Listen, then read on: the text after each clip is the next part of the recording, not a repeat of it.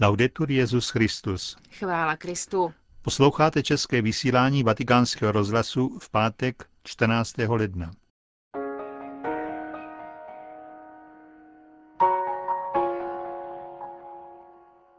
Ve Vatikánu bylo oznámeno datum beatifikace Jana Pavla II.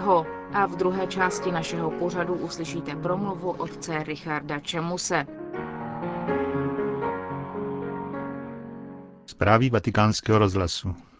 Jan Pavel II. bude blahořečen letos 1. května. Beatifikační obřad se bude konat ve Vatikánu a předsedat mu bude Benedikt XVI.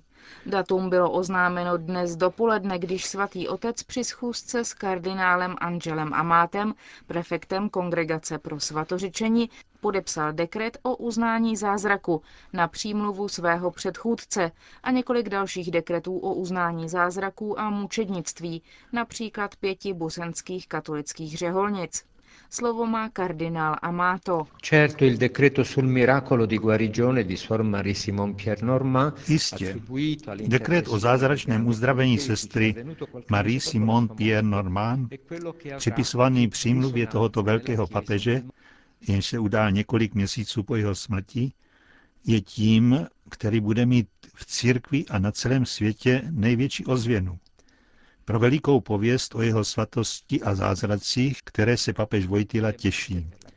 Tento dekret otevírá cestu k jeho beatifikaci, která se bude konat v Římě 1. května, první neděli po Velikonocích, v neděli milosedenství. Volání Santo Subito, které se rozlehlo při pohřbu Jana Pavla II., budilo v mnohých naději, že polský papež bude uznán blahoslaveným lidovým provoláním, jak se to dělo v nejstarších dobách církve. Trval beatifikační proces příliš dlouho, odpovídá postulátor beatifikačního procesu Jana Pavla II. otec Stanislav Oder. Já myslím, že nebylo to zbyt dlouho, jak na standard. Myslím, že proces netrval příliš dlouho, pokud jde o zvyklosti církve. A zcela jistě všechno probíhalo ve shodě s vůlí papeže Benedikta, který říkal, pracovat rychle, ale co nejdůkladněji a nejdůsledněji. A myslím právě sledování této linie svatého otce určilo těchto pět let intenzivní práce, vedené velmi pečlivě. Myslím, že tímto způsobem jsme jeho vůli naplnili. Przeprowadzonej i myślę w taki sposób, że rzeczywiście wypełniliśmy jego wolę. Mění se nějak pohled věřícího na osobnost, kterou církev označí za blahoslavenou? A co to znamená v případě Jana Pavla II.? Nad tím se zamýšlí v komentáři Octava Dies otec Federico Lombardi, tiskový mluvčí svatého stolce.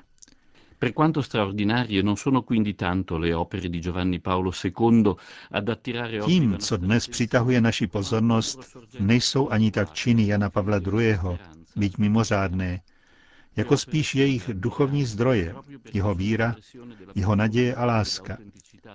Činy jsou obdivuhodné právě proto, že jsou výrazem hloubky a ryzosti jeho vztahu k Bohu, jeho lásky ke Kristu a ke všem lidským bytostem, počínaje chudými a slabými. Jeho lásky plně synovskému vztahu k Matce Boží.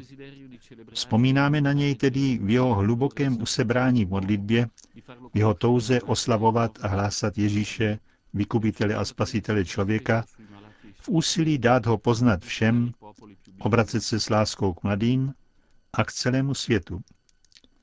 Tom, jak nešetřil časem, když se setkává s nemocnými a trpícími, navštěvoval nejpotřebnější národy, ty, kterým chybělo jídlo i spravedlnost.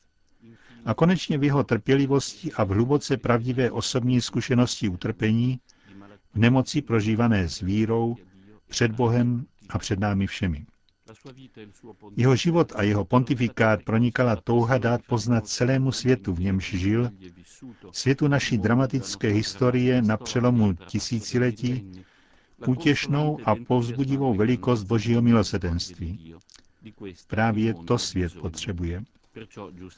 Proto nám bude radostí slavit jeho beatifikaci v den, kdy podle jeho vlastního přání celá církev obrací v modlitbě svůj zrak k božímu milosedenství. A questa divina misericordia.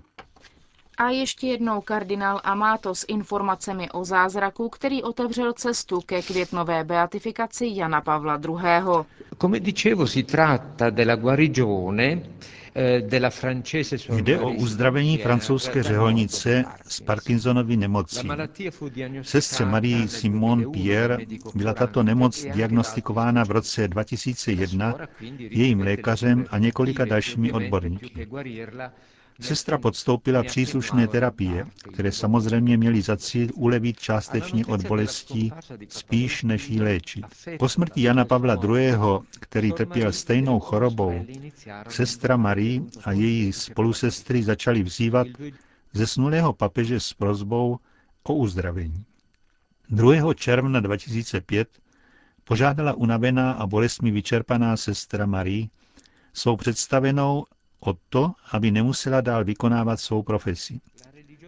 Její představená ji však vyzvala, aby se svěřila přímluvě Jana Pavla II.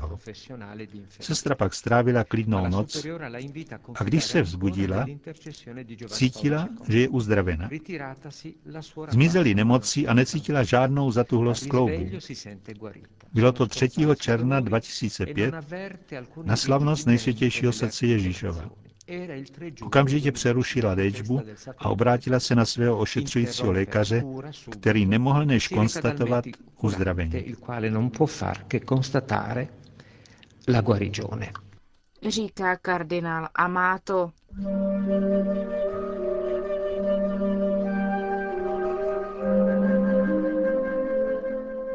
Povánoční zatmění slunce. Promluva otce Richarda Čemuse.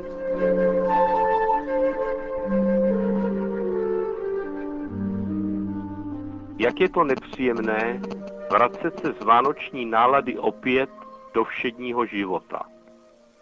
I liturgický kalendář jakoby nerad předával sváteční dobu prozaickému cyklu nedělí během roku. Jak ten náraz šedivosti všedních dů oddálit? Tak trochu to funguje v Itálii tím, že 6. ledna se nepracuje a v Římě přetrvává zvyk na dílky na tři krále. A tak vánoční trh na Piazza Navona je do té doby v provozu. Ale i ten už skončil. Bývá už jen jedno. Jít na nedělní procházku na svatopetrské náměstí. Nejenže si člověk poslechne papežův angelus, ale může tam obdivovat gigantický vánoční strom a pod ním jesličky až do hromnic 2. února. Ale i to se člověku vtaženému do víru povinností omrzí a střed s realitou je o to tvrdší. Jedna evangelická farářka v Německu se v rozhlasové relaci přiznala, že řeší problém operativně.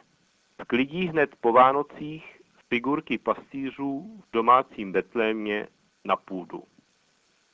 Zdůvodnila to samozřejmě písmem. V Lukášově evangeliu čteme, jak pastýři šli do Betléma, ale hned zase spěchali zpátky ke svým stádům. I ona se tedy vrací co možná nejrychleji do práce. Ponechme stranou, máme-li tak radikálně zkracovat bez takyž krátkou vánoční radost. Nicméně myšlenka není špatná chce propojit vánoční poselství s praktickým životem a prorazit tak kruh čistě sentimentálního a planého pojetí nejkrásnějších svátků v roce. Vždyť nejstarší tradice propojuje Vánoce se křtem páně a svatbou v káně galilejské a zdůrazňuje tak její charakter zjevení božího skrze člověka. Epifanie či teofanie. I latinská západní liturgie navazuje na tyto souvislosti mimo jiné tím, že cyklus nedělí během roku začíná právě evangelijní scénou křtu rok A a B, respektive proměněním vody ve víno v káně galilejské, rok C. Je to začátek Ježíšova veřejného působení. I pro něj, abychom tak řekli, začíná práce námaha všedních dnů, neúspěch a nakonec utrpení a smrt. Syn Boží má však jasné poslání, které nekončí v temnu a nicotě, ale naopak ve světle a radosti. Předpověděl to sám hospodin ústy Izajáše. Jsi mým služebníkem, Izraelem, proslavím se tebou. Kristus, služebník boží, se má stát podle Izajáše světlem národů, aby se rozšířila má spása až do končin země, praví hospodin. Je to nelehká mise. Ježíš však může říct o Bohu, který si jej utvořil služebníkem již v matčině lůně, že on je mou silou. Jan Škytel pocítil tuto sílu ducha, která se snesla ve formě holubice na Ježíše při křtu v Jordáně a rozpoznal v něm Syna Božího. Hle, beránek Boží, který snímá hříchy světa. Je to zvláštní situace. Všechno je tu jinak, než by člověk čekal. Liturgie hodin to v první antifoně ke svátku křtu páně vyjádřila slovy úžasu. Služebník křtí pána, vojín krále, Jan spasitele. Je to věru neočekávaný způsob, jakým se onen král, kterého v Betlémě adorovali mudrci přispěchavší z východu, ujímá vlády. Staví se do jedné řady z hříšníky, kteří čekají, až na ně přijde řada. Ježíš si nenárokuje žádná privilegia. Nevyvyšuje se, ale naopak ponížuje se. Pokračuje v božím sestupu blíž a blíž člověku, z nebes na horu Sinaj, tříc Mojžíšovi, ještě níže do archy úmluvy, pak do jeruzalemského chrámu. Pro Židy Jahve nemohl být už blíže svému lidu. Boží syn však pokračuje v sestupu ještě dál. Dolů na Pany Marie, pak dovod Jordánu. Ani zde se však nezastaví. Sestoupí do hrobu a pak až do pekel, jak vyznáváme v krédu. Odtud pak začíná jeho slavný výstup, při kterém rozráží pekelné brány a táhne za sebou z hůru všechny spravedlivé, kteří očekávali spásu. Nezačíná tedy po Vánocích nudný cyklus nedělí během roku, ale rozvíjí se spirála dějin spásy, která čerpá sílu z božího vtělení.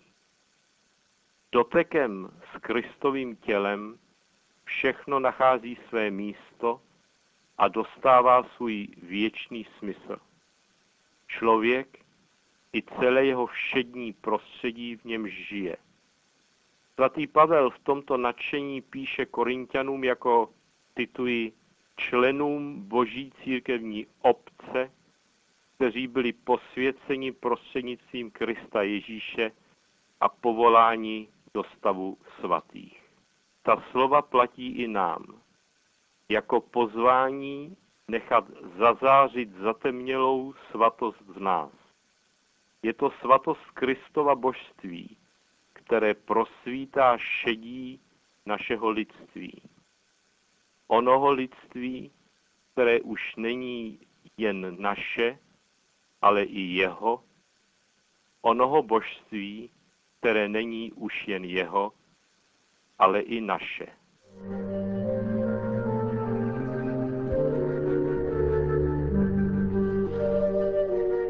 Končíme české vysílání vatikánského rozhlasu.